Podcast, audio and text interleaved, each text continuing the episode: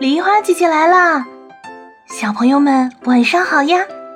很多地方都有这样一个习俗：正月初三的晚上要早早睡觉，嗯，不能熬夜。为什么呢？因为啊，民间传说，正月初三是老鼠娶亲的日子，早早熄灯睡觉，才不会打扰到老鼠们的结婚庆典。那老鼠是怎么结婚的呢？今天梨花姐姐来给大家讲讲老鼠选女婿的故事。很久很久以前，有一对善良的老鼠夫妻。随着时间的流逝，他们也一天天的老去。他们最放心不下的就是他们的女儿，急着要为女儿找一位世界上最厉害的丈夫。有一天，天还没亮呢，鼠爸爸和鼠妈妈就起床准备寻找最最厉害的女婿。这时候，太阳公公升起来了，黑暗的天地瞬间被点亮。鼠爸爸和鼠妈妈不约而同地说：“太阳公公能给所有人带来光明，他一定是最厉害的。太阳。”就是我们要找的女婿啊！太阳公公听说了后笑了笑，哈哈哈！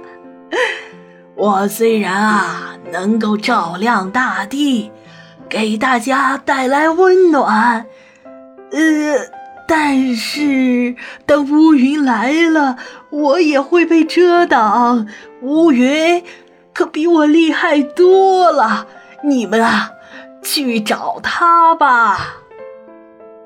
鼠爸爸和鼠妈妈觉得太阳公公说的对，便赶紧去找乌云。乌云得知鼠爸爸和鼠妈妈的来意后，急忙说：“哎哎哎，我可不行！虽然我可以挡住太阳的光，但是风可比我厉害多了。只要他一来。”我就会被吹得七零八落，他才是这世界上最厉害的人啊！说时迟，那时快，突然，呼的一声，风挥舞着他的大披风飞了过来，一下子，所有的人都被吹得东倒西歪，站也站不稳。鼠爸爸、鼠妈妈喘着气，扶着墙，对着风说：“你。”你你好厉害呀！你就是我们想找的女婿。风感到很不好意思，摸了摸头说：“嘿嘿，你们别看我有时候非常威风，但是只要有墙，我可是一点用都没有。所以啊，在我看来，墙才是世界上最有本领、最伟大的。你们应该去找找墙，做你们的女婿。”鼠爸爸和鼠妈妈听了，觉得很有道理。他们走了很久很久，终于回到了村子里，看见了一堵大墙。鼠妈妈大声说：“看，这堵墙又高又壮，真是我们理想中的女性啊！”可是，这时墙却愁眉苦脸地说：“哎呀。”我又高又壮，有什么用啊？你们这些老鼠就是喜欢在我身上打洞，我根本没有办法。原来这时有一只年轻力壮的老鼠正在大墙底下挖洞。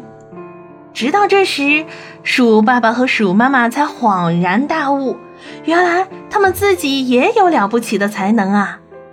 于是，老鼠夫妻决定将自己的女儿嫁给这只年轻力壮的老鼠。这天正好是农历正月初三，因此啊，人们就把这一天称为是老鼠娶亲的日子。老鼠娶亲的故事讲完了。这个故事告诉我们，千万不要满眼睛看到的都是别人这里好那里好。却看不到自己身上的优点哦。有的人呢，解数学题很厉害，有的人讲故事也很厉害，有的人跑步很快。每个人都有自己的优点，梨花姐姐相信你也有自己闪闪发光的优点哟。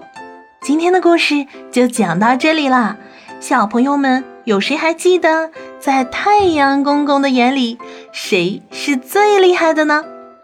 留言告诉梨花姐姐，就有机会得到梨花姐姐精心准备的神秘小礼物哦。喜欢梨花姐姐的故事，别忘了点赞、分享、订阅。明晚八点，我们不见不散哦。